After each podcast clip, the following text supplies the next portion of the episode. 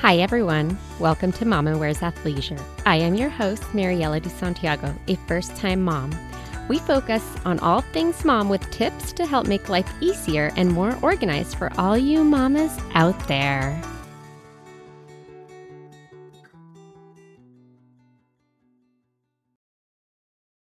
Hey, everyone.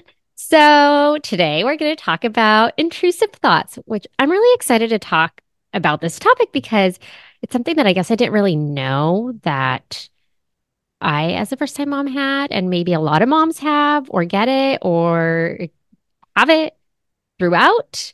Sometimes I feel like, oh, is this still a thing? I, so, anyway, clearly I have a lot of questions that I'm excited to get answered. So, today we have Jessica Thompson from Intuitively Well Therapy. I am so excited to be here. I've been looking forward to talking about this with you. So, my name is Jessica Thompson. I'm a licensed therapist in Utah, and I see individuals kind of across the span from north to south in Utah, online, in person. I just opened my own private practice, Intuitively Well Therapy, and I see my office is in the historic Sandy, 20 minutes south of Salt Lake City. I'm so excited to like be on this journey, and it's a fun story that we don't have time to get into today, but my intuition led me to this decision. And that's kind of why I named my business Intuitively Well. And it goes alongside what my mission is as a therapist is I'm I try to empower new and expectant moms and all other individuals. I work mainly with females and I just love supporting mothers in the stage of pregnancy, birth, and postpartum and postpartum is like for life. So I see moms that have been moms for like 20, 30, 40 years. And I, I just love it. I'm very passionate about what I do, feel called to it. And I just really am so grateful for the, the opportunity to be a therapist and to witness the healing of moms all around. Thanks for all of that. You're so right. Postpartum is totally throughout. It's basically right after you become a mom. And I feel like you are this whole new person, which I think that most moms will agree with me. So it's like this new discovery, and you do kind of need that support for all sorts of new feelings and thoughts that you are not familiar with. So Amen. that said, Absolutely. can you define what an intrusive thought is?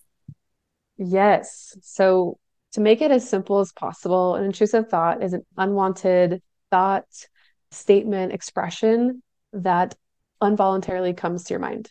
It doesn't have to do like with your desires or anything. I just like to explain it as like it's just a thought. It's a thought that causes distress to your mind and your body.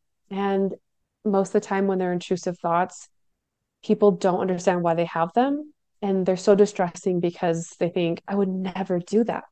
It's so interesting that you say that because I feel like as a new mom, you're so like cautious about everything. Like, oh my gosh, is this going to hurt my baby or is am I going to be okay? Like, even going that, down the stairs, you just think like, well, what if I like slip and fall down the stairs?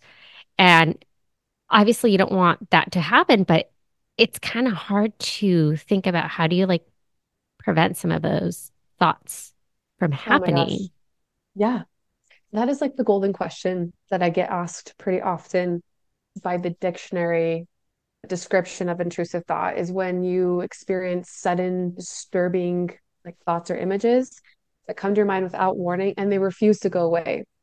So sometimes they like linger and some individuals can fixate on them. And i feel like there's a huge distinction between intrusive thoughts that naturally come because we're human right? The best example is you're driving on the road and you think what would happen if my car just swerved into the median? Like that's an intrusive thought. And sometimes it comes out of nowhere. And most of the time it doesn't cause a lot of distress because most people brush it off or like, I would never do that. It's just a thought. And then there's intrusive thoughts when you're pregnant or when you just give birth and you're freshly postpartum and the thoughts are about somebody else, like your baby. And that's when it becomes so disturbing that a lot of moms have a hard time getting out of their head and they think that they're a terrible mom because they thought something that was really disturbing.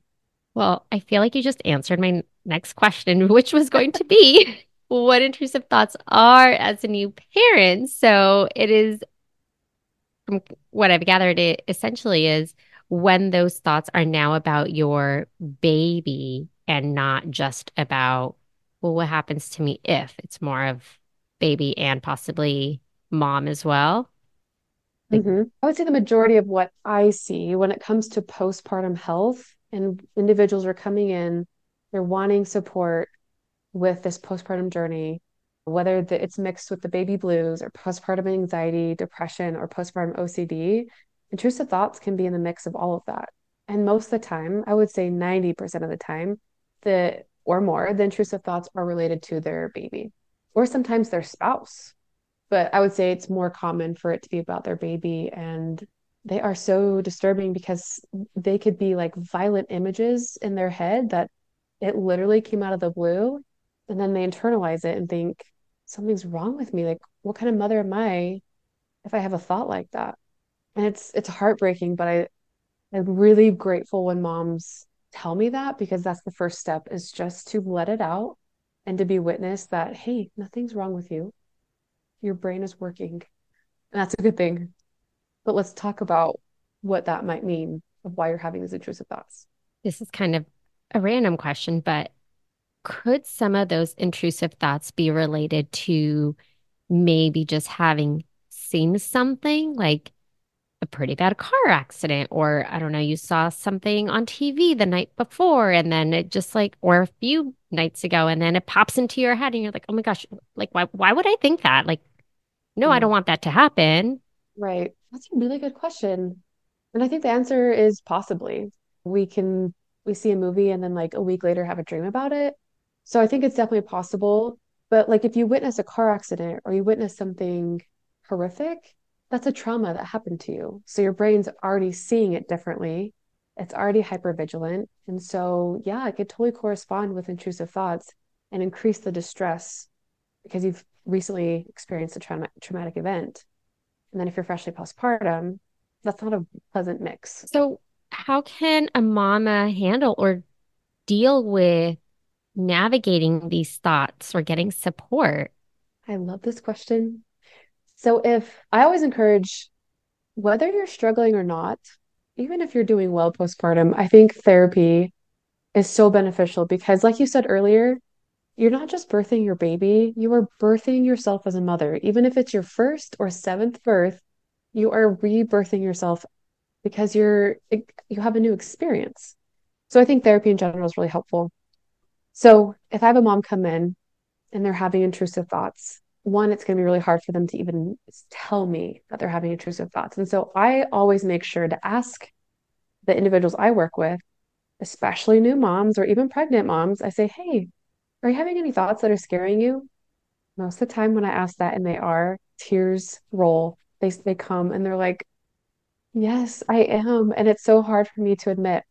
So I have a couple tools that I use in therapy that individuals listening to this episode that they can use if they're struggling with thoughts is one, just talk to somebody, whether it's your partner, your husband, your spouse, a really good friend, or a provider, whether it's a therapist or your midwife or OB, just verbalize, hey, I'm having these scary thoughts and I don't know why.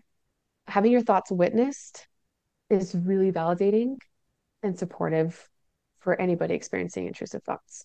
Second step is what I like to encourage moms is let's externalize these intrusive thoughts. Let's get them out of your mind. Let's get them out of your body. Because if they stay stuck, you're going to keep ruminating on them. So I have a couple, well, I actually have a lot of ways how I externalize thoughts. I'll just share a couple. One is I love to name them. So I like to kind of bring in humor into my my office space where I'll ask them, tell me a name of someone in high school that you didn't like, who was mean to you, who was a brat. And they'll giggle. And then I'll say, okay, that's the name of your intrusive thoughts. And so when they come, when your intrusive thoughts come, let's name them. So no offense to any Carlys out there, but my person in high school that was not very nice to me, her name was Carly. And so anytime I have intrusive thoughts, I will say, oh, Carly's showing up again. I wonder why she's here. And then I'll tune into my emotions. Am I feeling a little more anxious today? What kind of support am I needing? What can I ask for from my support system? And that really minimizes my intrusive thoughts. So externalizing them, name them, get them out of your mind, get them out of your body. And if a mom's having a hard time like verbally doing that, like if they can't even talk about it, I'll do a lot of expressive arts with them. So we'll get up and we'll like shake our bodies, we'll wipe off our arms, our legs, we'll wipe off the intrusive thoughts off of our body until they can feel somatically lighter, more comforted, soothed, and then they're able to talk about it a little bit more. But just by me providing that psychoeducation piece, that one, they're not crazy, nothing's wrong with them. It's very common to have intrusive thoughts. Let's get externalize them. Most of the time, I see distress decrease by like 80%. And sometimes they go away, but sometimes they keep coming back and they'll just keep using those tools to externalize them. Are you ready to change the way you diaper change? Introducing the Changeroo, the ultimate solution for stylish and convenient diaper changes. This innovative and stylish couch pillow seamlessly transforms into a hidden changing station because let's face it, diaper changes happen on the couch and floor more often than anywhere else. With the Changeroo, you can now change your little one's diaper conveniently in the room where you and your little one spend the most time together all in a fun, stylish, and organized way. Say goodbye to constantly having to grab supplies or make inconvenient trips to the changing station. With the Changeroo pillow, you'll add a special touch of organization and charm to your home of teensy ones. Elevate your parenting experience with the Changeroo. Brought to you by Teensy Tidy. Visit teensytidyliving.com to get yours today. I love those tips, especially the one where, you know, you say, talk to your support system because we do need to be able to like build that team up, build our community, our supports, especially if you are the first one out of your group of friends to be a mom because no one they won't be able to relate to your postpartum you and the postpartum thoughts that you are having, right? So these intrusive thoughts. So I know that this is probably going to be either one very broad or two may never end. How long can the intrusive thoughts last postpartum? Yeah, that's a really excellent question. I love that you asked that because I was just thinking about as as a clinician, I have to assess the severity of the intrusive thoughts.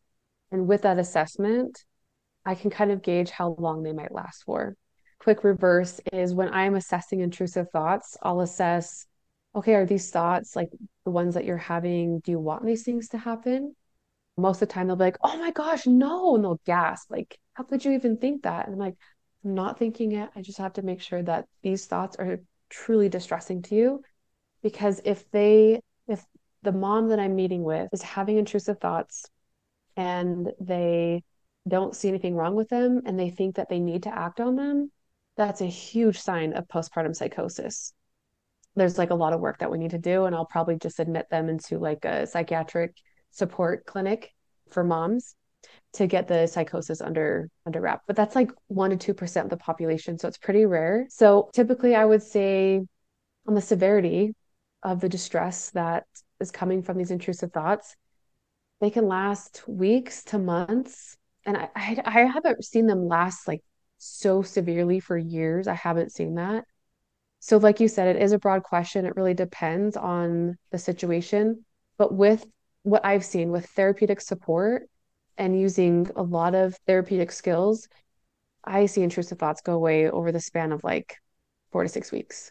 That's good. That's less than two months. yeah. Yeah. But that's not to say like that they can't come back. So, like the intrusive thoughts, moms are fixating on them, if they're having them frequently, they're having them like sometimes hundreds of times a day and they can't get out of their head. So over time, it can decrease. I think just such great support, you can get it to decrease pretty quickly, like four to six weeks. And then maybe have like an eruption one to two times a week or one to two times a month. But they have the tools to work through them when they do come later on, if they do. Speaking of support, what are ways that a parent can get support, access support, or find that support system to be able to manage these thoughts? Such, oh, love that you asked this question. Okay, I'm like charged about this because there's so many resources that I feel like a lot of people don't know about. So here in Utah, we have PSI Utah. So it's Postpartum Support International. And there's tons of hotlines and warm lines But you can also go to PSI International and you can find your state. They have all different types of support groups. So, for example, I'm already looking at the, the PSI Utah. It's resources for for families. So they have hotlines, warm lines, they have treatment facilities, support groups, childcare. They have a resources for fathers, adoptions, for birth mothers. There's just so many amazing general information on maternal mental health. So I always refer individuals, whatever they're, if they're in a different state or in Utah, I'll just send them this website and say, here is a list of resources that you can access. And there's also, I think on here that you can find like therapists that are trained in perinatal mental health that specialize in supporting perinatal distress like intrusive thoughts. So I will link that in my show notes for anyone that's listening. You can access that, share it, send it to friends, family. So thank you for sharing that. And finally, last question. Do you have any other tips, suggestions, or recommendations? Anything? Oh, the other thing I was going to say, I also love that you mentioned dads in there because we often forget about the dads. And I feel like a lot of it, I mean, they are kind of also in a way going through a postpartum change. Yeah, they may not have like had a physical body change, but yeah, you know? Yeah. Yeah. You're totally right. They go through like a, an emotional and mental change as well, and sometimes spiritual. And they're dealing with a lot of different things. I mean, like the mom's recovering, but both of them are experiencing a lot of d- different things. And fathers can experience intrusive thoughts too. Like it's it's not uncommon. And it gets harder just kind of the societal culture that's been developed of like gender norms that men don't talk about their feelings. Sometimes they like keep it inside. So there's an awesome support group here in utah for postpartum fathers that they it's like a man cave and they can just go and talk to each other. And i'm sure there's tons of different support groups like that all across the nation. But yeah supporting the fathers too. And i also like to encourage when I work with moms, like let your partner, your husband know what you need and then ask him what he needs. How can you support each other through this transition? Well, that's a very good point. Super helpful because you, yes, you do tend to forget that, especially when you're so, when you're recovering physically and then not sleeping and not eating and you're hungry and thirsty and the list goes on. Yes. Any other tips, suggestions, anything else that would be helpful for anyone listening? Yes, my biggest, I would say maybe it's a mantra where when working with moms is the good enough mother. I think when we become moms, whether it's our first or third time, there's a lot of um, maybe it's like a pressure to be perfect or have it all together. But n- honestly, none of us have it all together. I will often post on my therapist Instagram like how messy my house is and piles of laundry and just say as a reminder to my story, hey, just reminding you that literally none of us have it together. So I really, really work with my moms on developing this good enough mother mindset because it takes out the perfectionism. Perfectionism isn't a real thing because no one's perfect. We all make mistakes. So I really like to define with them on their according to their values. What's a good enough mom? Maybe a good enough mom means going through the drive-through that like your kids are nourished in some way. Maybe good enough mom is not going to the drive through and making some packaged food from home, or maybe it's all fresh food. Like just everyone's so different. So I just love to remind them good enough is good enough. And that's what we can strive for because you're going to drive yourself insane working towards perfectionism. It just can't happen in motherhood. But being good enough according to your values brings a lot of soothing and just grounding to a mother. I love that. And good enough is going to look different for everyone. I mean, mm-hmm. I'm in just surviving mode. so if anyone out there is too, join the club. oh, but yeah, we have so much to do. And I think being able to also, we forget to take care of ourselves. So taking care of yourself, which can mean getting that support if you are having those intrusive thoughts so that you can then take care of your kids in whatever way that is. And I think a lot of moms have skills that they don't think are enough. but just trusting your instinct, trusting your intuition. You know what's best, and you're doing an amazing job. Truly, I believe moms, they are doing an amazing job. You don't have to have it all together to be a great mom to your children. And that is the note that we need to end on. Oh, well, thank good. you so much. This was great. I feel like I learned a lot. So I'll have all that stuff linked. And yeah. Yeah, this was very like the basics of intrusive thoughts. So if you ever want to do like a future one on like very specific, we can always do that. But this was just basic information. If I find more information on intrusive thoughts, I'll send it your way that you can add into the show notes as well. Perfect. Thank you. Thank you so much for having me. I loved talking with you today. Thank you for listening. Tune in next week for our next episode. You can find us on Instagram for more updates and tips. Be sure to subscribe wherever you listen to your podcasts and give us a review if you like us.